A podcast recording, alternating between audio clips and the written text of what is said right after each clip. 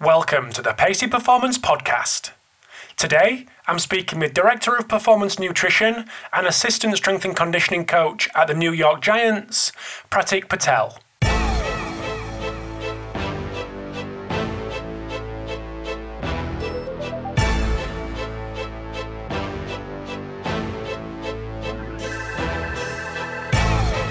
Tuning in to the Pacey Performance Podcast. So, absolutely delighted today to bring Pratik Patel, who is Director of Performance Nutrition and Assistant S&C Coach at the New York Giants.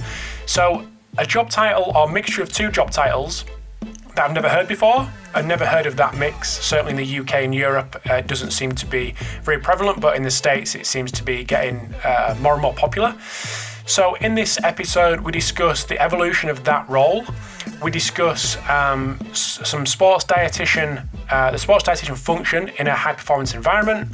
Uh, we discuss the similarities between S&C and nutrition and how they can work together, um, hence his, his role. But we also discuss some really interesting stuff around uh, veganism and vegetarianism, and something that's creeping its way into elite sport, given the um, mass media and, and, and fitness industry um, influences on players. So we discuss a lot around that and how uh, people who are uh, in that situation with players can really ensure that the, the players are getting the right stuff um, at the right time. So really interesting chat with Pratik, uh, and I'm sure you'll uh, I'm sure you'll really enjoy it. So, just before we do get into this episode of the podcast, I want to say a big thanks to VALD Performance, makers of the Nordboard, Groin Bar, HumanTrak, and now ForceDecks. So, the big news coming out of VALD Performance is that acquisition of ForceDecks and all the staff, the fantastic staff that come along with that acquisition. So, a really exciting development in terms of what VALD Performance can offer in terms of uh, testing solutions. So, may, you've maybe heard of the Nord Nordboard, you've maybe heard of the Groin Bar, um, but if you are interested in a affordable uh, motion capture device, make sure you have a little look at HumanTrak. And also, there is a post recently on LinkedIn from Dr. Daniel Cohen, who was the uh, one of the founders of ForceDecks, and explains why they decided to partner with VALD Performance moving forwards. So I definitely encourage you to check that out. And if you are interested in any of the VALD Performance products, head over to valdperformance.com or follow them on Twitter at VALD Performance. So big thanks to them guys for sponsoring this episode today. Also sponsoring the Pacey Performance podcast today is Firstbeat, who are the leading provider in physiological analytics for sports. So just give you a bit of background on Firstbeat. So they were founded in Finland in 2002, and their Firstbeat play monitoring platform transforms heartbeat data into personalized information on training loads, intensity, fitness testing, uh, performance readiness, stress recovery, sleep quality, etc., all in one place. So Firstbeat currently have 800 teams worldwide who are using their system and can include Golden State Warriors, the reigning NBA champions, English Premiership Rugby champion Saracens, and Manchester City as their clients. So, in terms of the system, Firstbeat offers real time monitoring of metrics like TRIMP to give you the physiological information to optimize performance, reduce injuries, fast track player development, etc. And one real differentiator of Firstbeat Sports is their heart rate variability functionality to be able to uh, provide real insights and guidance on the recovery process. So, if you were looking to get a little more information about Firstbeat Sports, you can head over to their website, which is firstbeat.com, or follow them on Twitter at firstbeatinfo. So, without further ado, over to the episode with Pratik Patel. Thanks for tuning in to the Pacey Performance podcast. So, this evening, I'm delighted to welcome the Director of Performance Nutrition and Assistant S&C Coach at the New York Giants, Pratik Patel. So, welcome to the podcast, mate. Thanks for having me. Glad to be here. Pleasure to have you. Pleasure to have you. Thank you for uh, giving me time. No doubt, busy schedule after your first game. So, just before we get into a little bit about your role, because from my point of view, it's pretty unique, but from yours, I guess, in over there, it's a little bit different and there's, there's, there's, a little bit more of that type of thing. But just before we do get into that, just want to give us a bit of a background on how you've got to where you've got and how you ended up at the Giants. Yeah, I um, I studied dietetics at, in my undergraduate uh, curriculum at Kansas State University And from there, did my supervised practical internship at the Mayo Clinic in Jacksonville. And that's when I started to get a little bit of experience working with athletes in a more non traditional, uh, non hospital type setting and really felt that that's the direction that I wanted to go in my career is pairing nutrition and performance uh, with athletes of some sort. And from there, I had the opportunity to intern with the dietitian who was working with the Houston Texans and Houston Astros. And then that got me back to Kansas, where I um, did my master's in kinesiology at Kansas State. And prior to that, got a little bit of intern work with the sports dietitian that was working with the University of Kansas to get an idea of what does a sports dietitian do who works full time at the university level.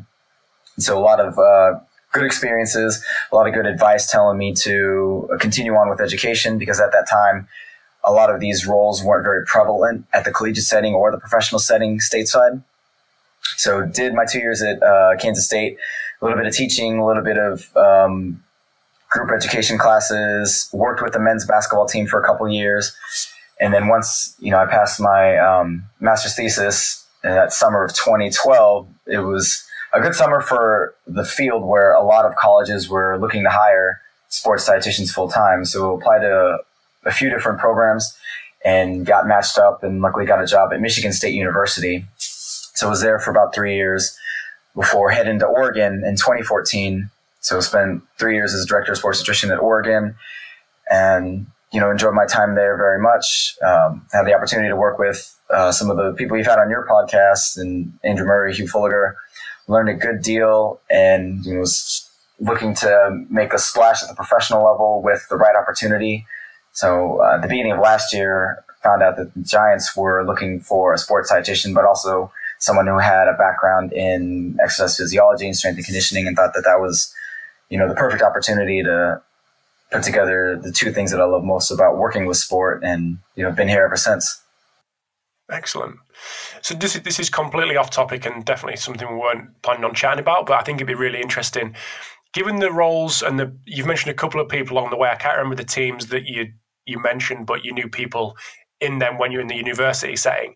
How important has your network been to allow you to get the job at Oregon and then move into this job at the Giants? Is it has it been solely kind of see the see the see the um, job advert, apply and get the job, or has, has network played a a big hand a, a big role in that? I think network played more of a role with me coming to the Giants than my previous jobs. And I think more of that comes is because uh, getting experience in the field, you know, you work with um, more experienced sports dietitians, but if you don't get a chance to work with them in an extended capacity, then it's hard for them to continue to mentor them and they can't really vouch for your skill set. So those early opportunities I had as an intern were more of, um, you know, just getting an idea of what that role was like. So coming up in the field, I didn't have a lot of mentors or people that you know would say this person's good. Let me reach out to somebody at that school or that place where there's opportunities available. So i kind of made my own way at the beginning but you know having a chance to work with a lot of different people at the larger universities moving forward kind of opened up my network. So you know you hear that adage that it's not necessarily what you know who you know and it does hold true quite a bit because people will want to hire somebody that they're comfortable with who someone can vouch for instead of somebody you know, taking a chance on somebody that doesn't have somebody to fall back on. Mm-hmm. No, I absolutely agree. Um, so let, us move on a little bit to just the, the, the, current state of the environment over there. And I'm, I'm definitely, will definitely keep it over that side of the pond because I'm not really in touch with it definitely on, this side.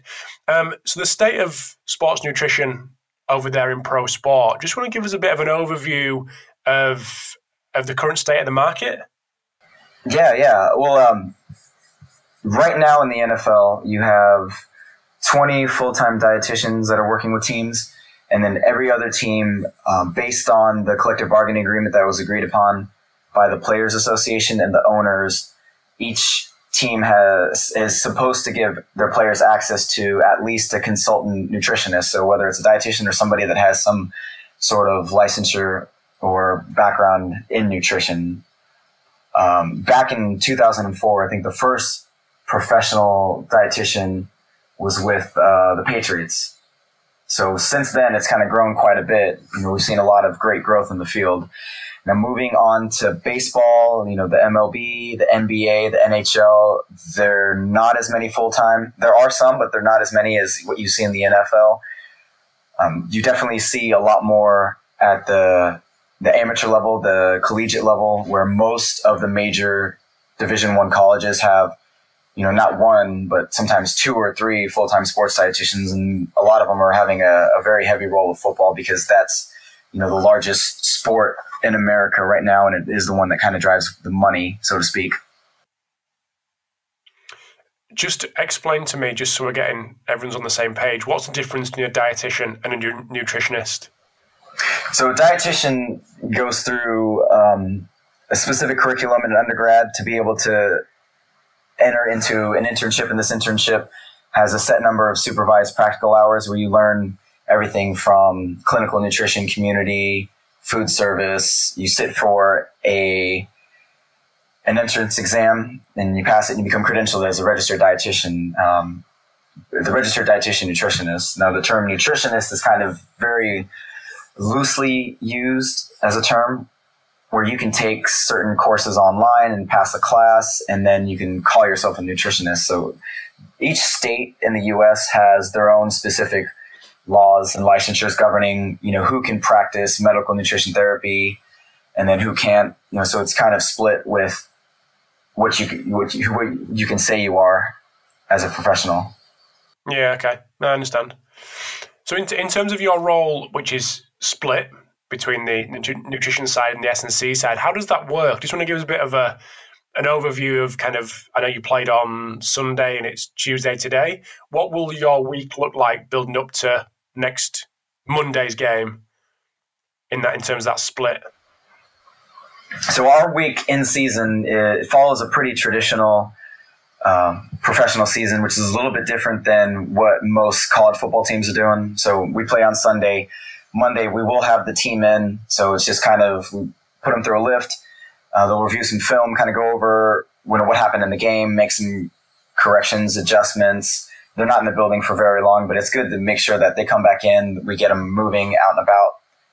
Uh, and then Tuesday, which is today, is a player off day. You know, they'll get the opportunity to, you know, just go through some recovery stuff. They want to do foam roll massage, Normatec, that kind of deal. We'll talk to them, kind of gauge their soreness level, their energy level, what's going on with them. And then, you know, we get into Wednesday and Thursday. Those will be full practice days so, you know, full two hour practices. We'll also lift the guys Wednesday, Thursday, Friday. Um, Friday will be another practice day, but not as long in duration. And Saturday will be more of a general walkthrough, getting the guys mentally prepped for the game. And then if it's an away game, we'll fly out Saturday, get to our hotel. Uh, if it's home game, you know, they'll be at the team hotel the night before, and then Sunday on a normal game week, that's when we'll play. So where so in terms of your time, what on the on the nutrition dietitian hat that you've got on, what what role does that play throughout the week? How much time are you dedicating to that compared to the S and C side? Um, right now, you know, in the nutrition side, just making sure that everything's covered in terms of all of the meals that we provide the players in our facility. So working with our food service uh, operation and our head chef so, you know, we try to structure it based on what the guys are going to be doing physically in practice. So our, our heavier training days are going to be Wednesday and Thursday. So that's when we try to put as many of the foods that we know that they're going to eat that they like, but also that they need. So it's very high in carbohydrates, um, antioxidant type foods, you know, foods that they're going to want to come into the cafeteria to eat.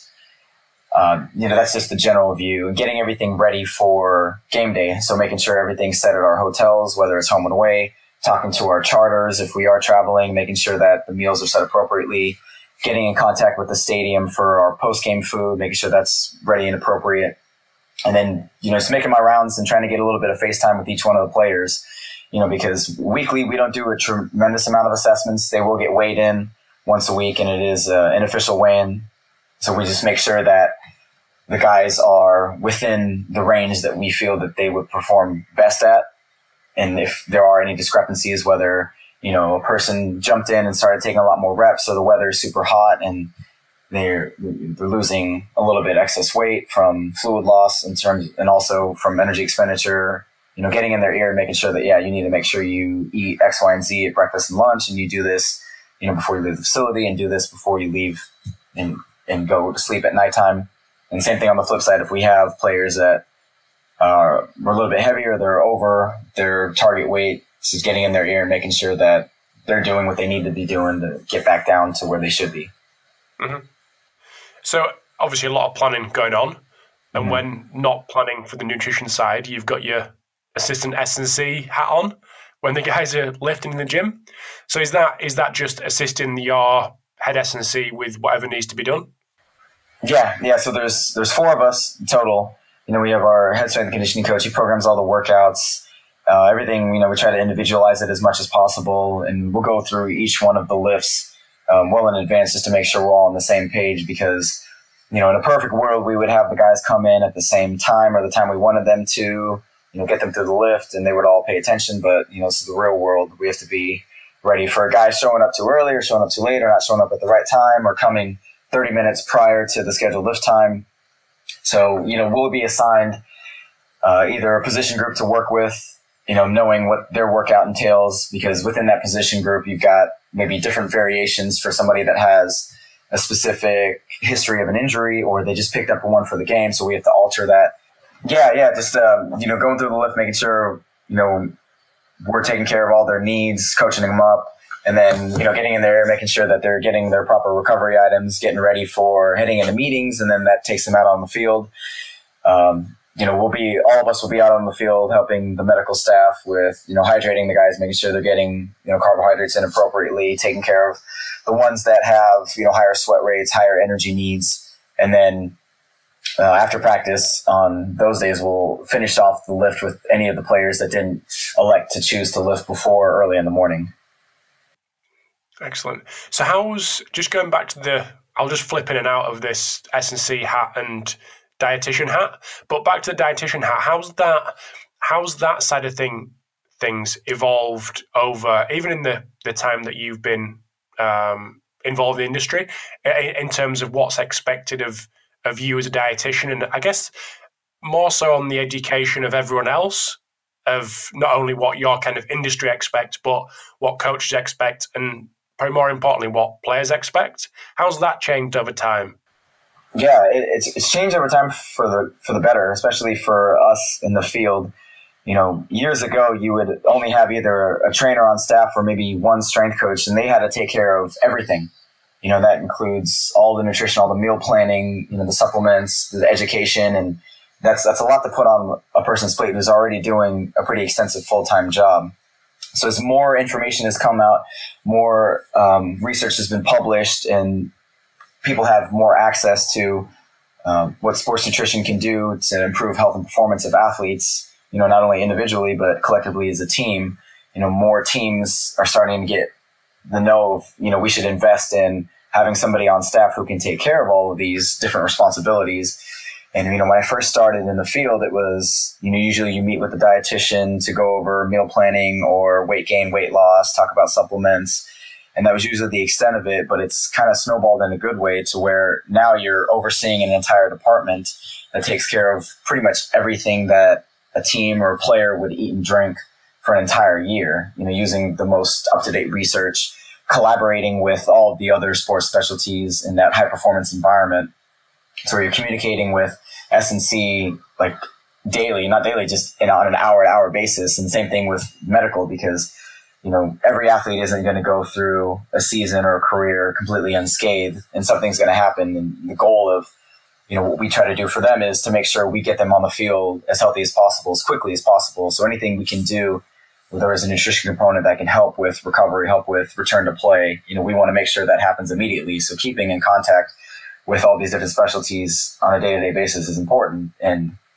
as time has gone on, you get a lot more, a lot actually a lot less pushback from you know a medical side or strength and conditioning side that had been well established who doesn't feel threatened by somebody else who's entered into the equation who sees a dietitian or the person in charge of nutrition as Um, not necessarily somebody trying to infringe upon what they're doing or stepping on their toes, but somebody who can really help all around, you know, help the medical side, help the strength conditioning side.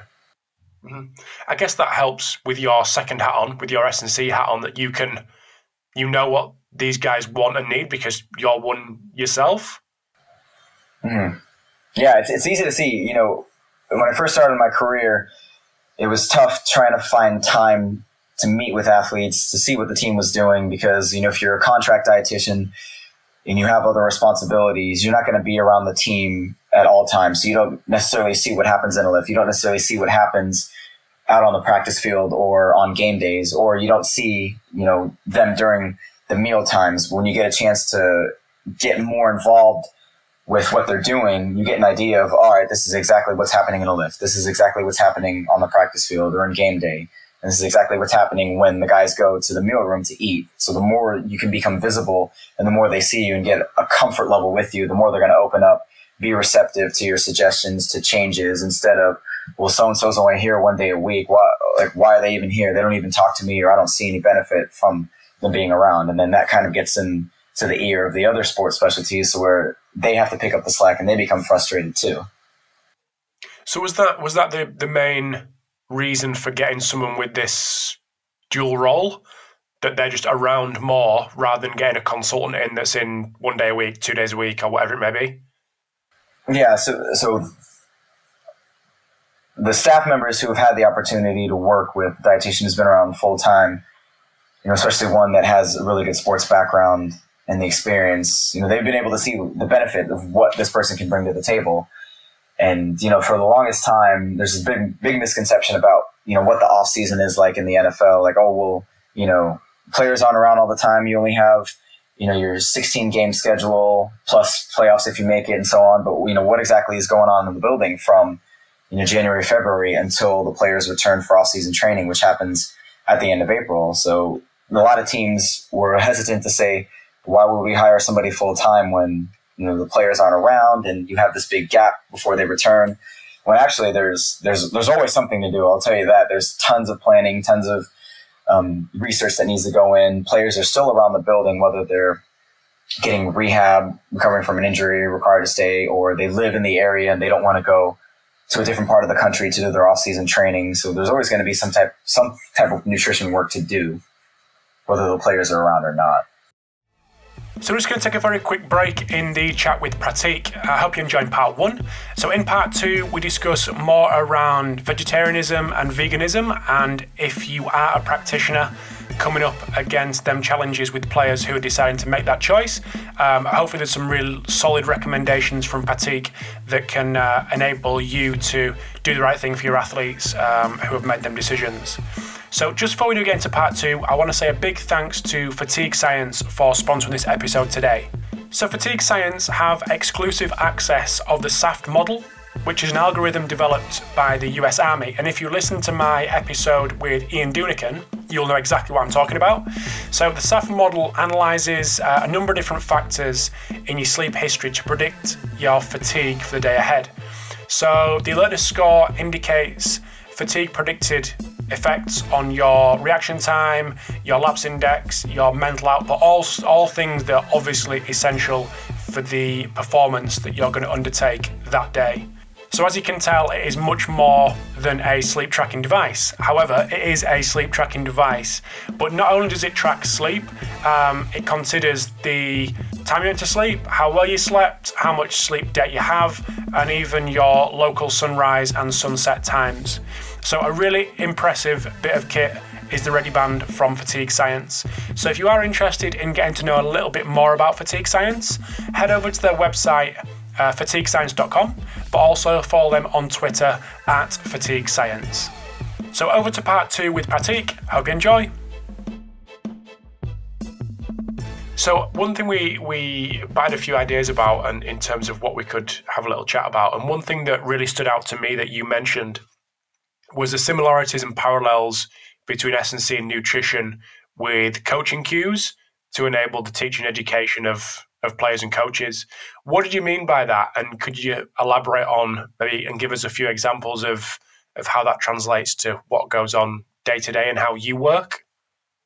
Yeah, you know, you know, from an S&C perspective, a lot of strength coaches will obviously want to make sure that their players, when they're in the weight room, it's all about movement efficiency and movement quality. You know, it doesn't matter how strong you are if you can't move the appropriate rate properly or at the appropriate speed, then it, it just doesn't matter. You know, strength isn't the end all be all.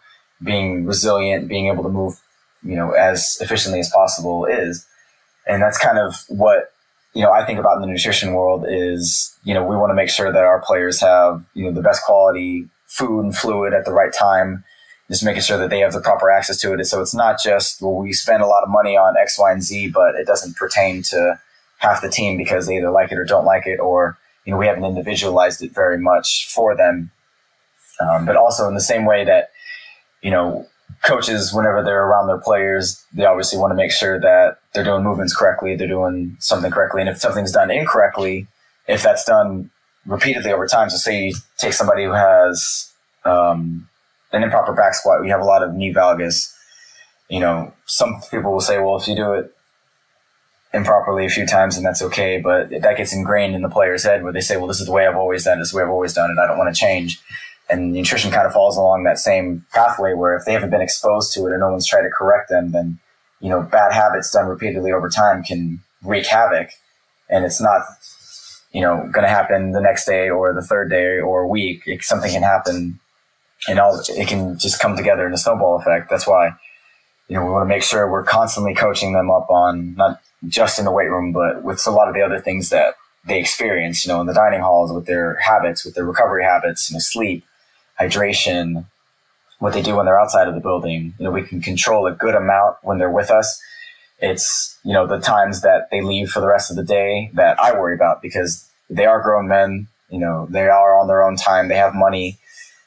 It's it's the wide open world for them, especially living here in New York New Jersey you know, you have one of the biggest cities in the world and anything's really at their fingertips. So I, what I try to do with working with players is having a little bit of a coaching mentality with, you know, recommendations, suggestions, the way you approach certain players, because you can't coach every player the same way, the same way you can't provide recommendations nutritionally to every player. You got to kind of see where they're at, see their knowledge level, you know, understand how can I get through to this player. And I guess that's where the value of having someone full time in the building and someone that knows and, and is, is in touch with the players. But how, what kind of recommendations are you are you giving, and how are you delivering that? How are you delivering that sort of message to them? Because I'm guessing that's where the that's where the real value is to actually get them to take it on board. And when you go into, I've been into football clubs, soccer clubs over here, and there's just met like little messages everywhere, which kind of it's not it's not a classroom. You're not going to get a bunch of adults into a, cl- a bunch of football players into a classroom and and get them engaged for an hour to give them a lecture. Like that may work for some, but maybe not for others. But there's these kind of subliminal messages around the dining hall, and you know, just to give them constant um, reaffirming messages what they should be doing and what they well what they should be doing, not what they shouldn't be doing. But how do you go about it with your players uh, in terms of that education side?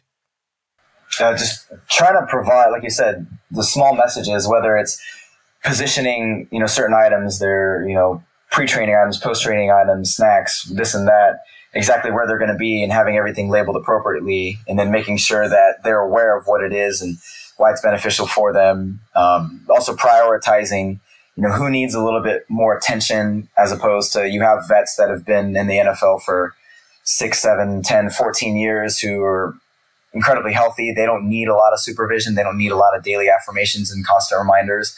Um, obviously, that doesn't mean that they don't get any attention, but making sure, you know, prioritizing players, using as much of the data we get.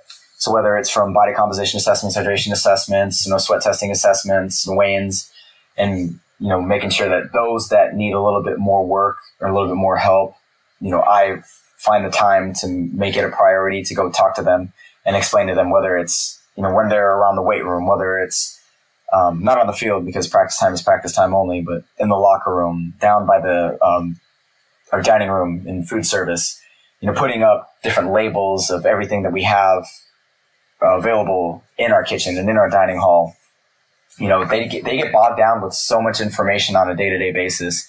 Like you said, putting them into a classroom for an hour, they're going to be non-compliant, they're going to be zoned out within two minutes. So there are times during the year where I will get maybe two minutes, five minutes to address the team. And that's if there is something important that we, you know, as a collective unit need to make sure that the team knows, or if there's something that they're not doing, or we can talk to, you know, our operations people, our head coach to say, you know, this is an idea we had, you know, at the beginning of a team meeting, we're going to take one minute, two minutes to address it. And generally that's when you're going to get a lot of their attention. They get a lot of different items from a lot of different areas in our building, whether it's community service, uh, production, PR and media, operations that get printed out and put at their lockers. You know, you hear I hear it a lot when I'm in the locker room. Oh, another piece of paper, another piece of paper. So that's definitely not the area that I'm trying to contribute to because then it's just going to annoy them. So a lot of it is just staging things around the facility. You know, small labels, posters that were within, you know, their visual uh, field but then also prioritizing making time for these guys and uh, getting in their ear on a day to day basis. Yeah. So one thing that I wanted to chat to you about that I think is is really interesting, and that's the that's the influence of the the kind of the, the fitness industry, and it's something that I've spoke to a couple of people about, not necessarily nutrition guys or dietitians, but just S&C coaches, performance guys, and coming across a lot of athletes, not a lot of athletes, but more than probably five years ago, who have been influenced by uh, the fitness industry with becoming vegetarians and, and vegans, and having the the performance staff and the nutrition staff uh, obviously working the best to get what they want but uh, as well as obviously pleasing the players with these um, who've decided to make these choices. Is this something that you're coming up against not against, but makes it sound like a really bad thing. But is this something that is this something that you're experiencing over there? And if it is, how are you navigating it? Yeah, it, it is becoming a little bit more prevalent. Uh, last year, you know, with the release of you know different documentaries looking at you know should everybody be vegan? Is this the healthier lifestyle? You know, is meat bad? All that stuff, dairy bad you know, you get a lot of sensationalism, and players are more willing to buy into that instead of listening to the experts that they have on site in the facility who, you know, worked in sport for years. But that is something that is becoming prevalent with, you know, should they go vegan? Should they go vegetarian? Should they follow a ketogenic diet? Should they intermittent fast? You know, because once once the public or once news outlets get wind of this, they want to print it, and the players are more susceptible to reading things that are posted in the media because uh, it's it's easily accessible for them. Now, you know, I think it's always great that players take an interest in you know what they should be eating, making sure they're feeling their bodies right. Uh, although they shouldn't necessarily have to go to extremes to feel like they need to eat better to feel better. I know, you know, there have been a lot of cases in the NBA, some in the NFL, where you have players that might not necessarily have the best eating habits. They eat a lot of junk food, a lot of candy, sugar, and they completely go vegan and they start increasing their intake of a lot of plant-based foods um, and then they feel completely better you know they, they feel like they have more energy you know they're sleeping better practices and games are going a lot better they feel like you know their chronic inflammation levels are down which is true when you start cutting out a lot of junk and you start eating a lot more plant-based foods that's what's going to happen but it's not the cause of dairy or eating meat. It's they were eating like crap before, now they're not. and and, yeah. and that's that's those are the things we have to try to massage and kind of you know take it with them with a grain of salt when they first come back. Um, did have a few guys try to go vegan last year, and then they said they're fifty percent vegan, and then I see them at breakfast eating eggs and bacon, and I'm like, okay, you're not a vegan anymore. yeah. So I, I think, from my point, I think you know, there are a lot of benefits to eating a lot more plant based foods, and you know, we try to provide as many as we possibly can throughout the day. You know, we we are going to have a small handful of players that are very strict with what they do. We actually just um, signed one onto our roster who is completely vegan and says he feels totally better. And you know, with that, it's just making sure that they're eating enough protein because it, sometimes it can be difficult getting enough protein from plant based sources when you eliminate meat completely, make sure they're getting enough iron, calcium, vitamin D, vitamin B12. So there are ways to do it. Um, it's just being very mindful. We'll work with our food service staff and we'll actually pre-portion meals for any player that has um, a specific, you know, food allergy or a way of life or a way of eating. That way we just take care of everything that they need. But yeah, like you mentioned before, it is becoming more of the norm. We'll have a lot of players that in the off season they'll want to do a ketogenic diet because you know they hear about the fat loss and losing a lot of weight. You know, it becomes pretty popular with our linemen, our heavier guys that are you know well over 300 pounds, which for uh, conversion's sake is around you know 130 to 150 kilos, which is pretty large. But the problem is, you know, the the science isn't overwhelmingly positive in terms of high intensity team sports for athletes going keto. And I've had a lot of cases where talking to players that have done it in the off season, you know, they come back to us. We're going through just normal practices where they're running and they're running a lot and they're engaged in a lot of intense movements, whether, you know, you're a lineman, you're engaged with another 300 pounder and you're straining for, you know, five, six seconds, you get a short break and then you go again. I've had players just taking a knee in the middle of the field, just exhausted. And I asked going, Hey, what's going on? What'd you eat for breakfast? Well, I had an avocado, I had bacon, and I had some eggs. I'm like, when's the last time you had carbs? I don't know, a few days ago. I'm like, this is the reason why you're gassed out and you're going to pass out. So, in terms of someone that is dealing with um, like a, a, a player who's decided to go vegan, what advice would you give them in terms of the protein sources? Is there any recommendations that you would you would give? Yeah, yeah. I mean, they can get some really good protein from legumes, lentils, beans, chickpeas, um, a little bit from nuts and seeds, but not to the extent that you know you have 200 to 300 pound men. Um, they need to get enough protein from that. They can do a lot of uh, plant based protein powders, which has become incredibly popular. You know, over the past few years, you have a lot of really good companies coming out with third party tested protein powders. Now they're they don't mix very well and they're very chalky, but you know there are ways to kind of make it taste a little bit better. So that's where they can get some of the protein sources, and along with that is you know they're they're going to need to make sure that they're taking in enough iron as well because the easiest way to get iron is to eat meat, and if they're excluding that, then you know they're missing out on a big chunk. But again, eating a lot of you know leafy green vegetables, nuts and seeds, things are fortified with iron. Um, and again, the black beans, beans, lentils, it's probably one of their best options along with uh, tofu and some soybeans too. Cool. Um, intermittent fasting is something that you, you mentioned, and that's, I suppose, I heard a lot about that um, over the last couple of years. Is that something that you're coming across again, coming up against with the guys that you're dealing with and having to work around it?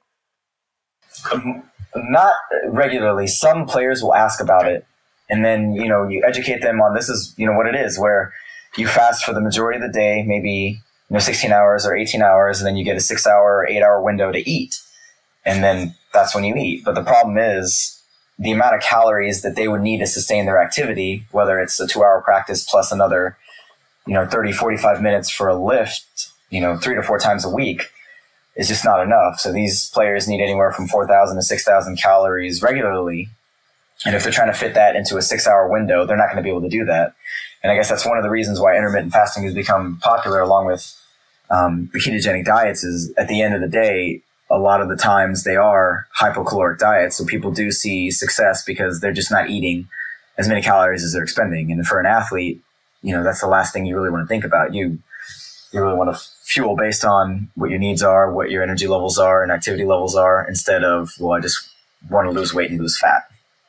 Mm. Cool, and and uh, we can't have a, a chat and a podcast episode around nutrition without discussing supplements. and it was something that it was something that we had.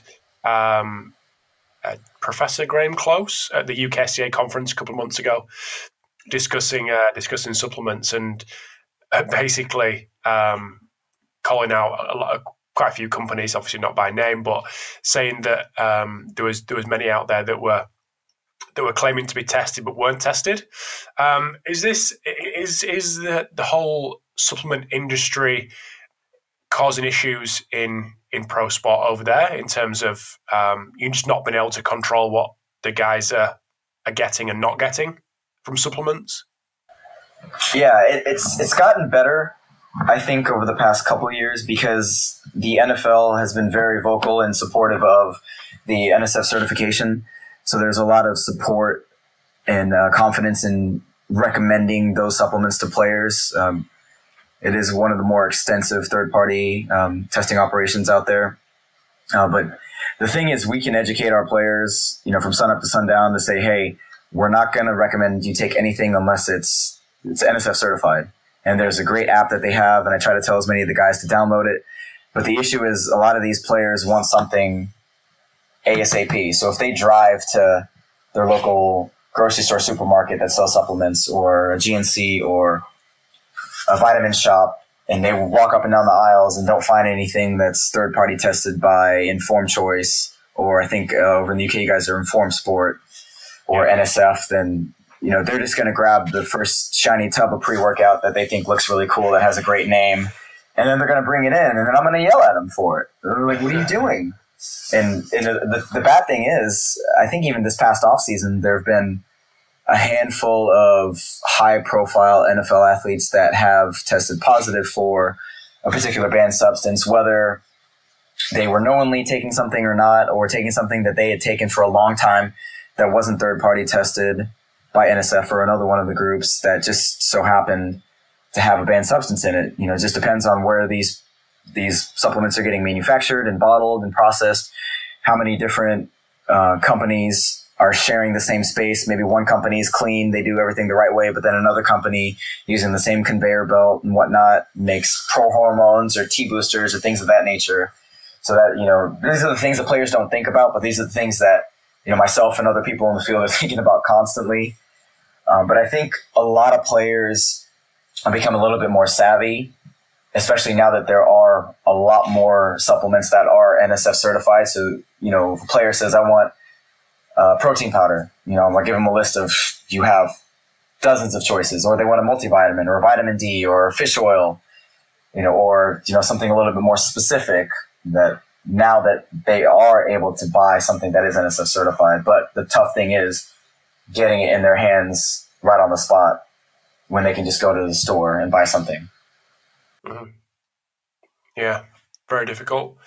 But it's yeah, it makes me laugh that the, the, the, shiny tub, the shiny tub with fluorescent green writing, always always gets the guys interested.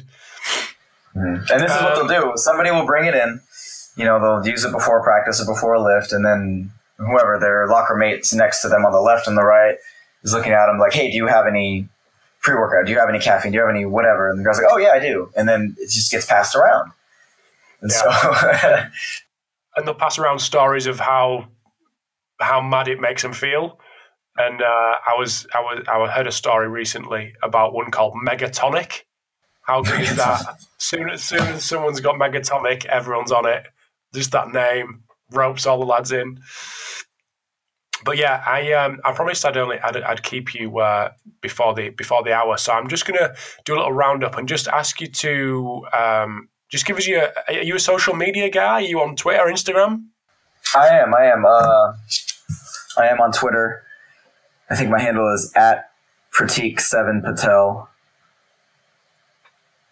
Instagram guy, just Twitter. Uh, I'm on Instagram, but I don't, uh, you know, post very much stuff. You know, I'm only on it really just to follow our players and see what's going on in their lives. I'm not as savvy as they are with social media, yeah. but hopefully, okay. maybe one day. Yeah, nice. So if anyone wants to reach out, Twitter's the best place to get you. Yeah. Perfect. Well, good luck um, in Dallas next week. Thank and, you. Um, I guess this podcast will have gone out by then, so hopefully you're in a, a good mood, uh, having got the win. but um, yeah, thank you very much for giving me time. Really appreciate it and uh, giving you your unique perspective on on things that are going on the Giants. So thanks very much. You're welcome. Thanks, mate. See you later. Thanks for tuning in to this episode of the Pacey Performance Podcast. Massive thanks to Pratik for giving up his time in a very busy schedule at the start of the season uh, to come on the podcast and give his insights into his very unique position at the New York Giants. So, also big thanks to the three sponsors of the podcast today in VALD Performance, in Firstbeat Sports, and Fatigue Science.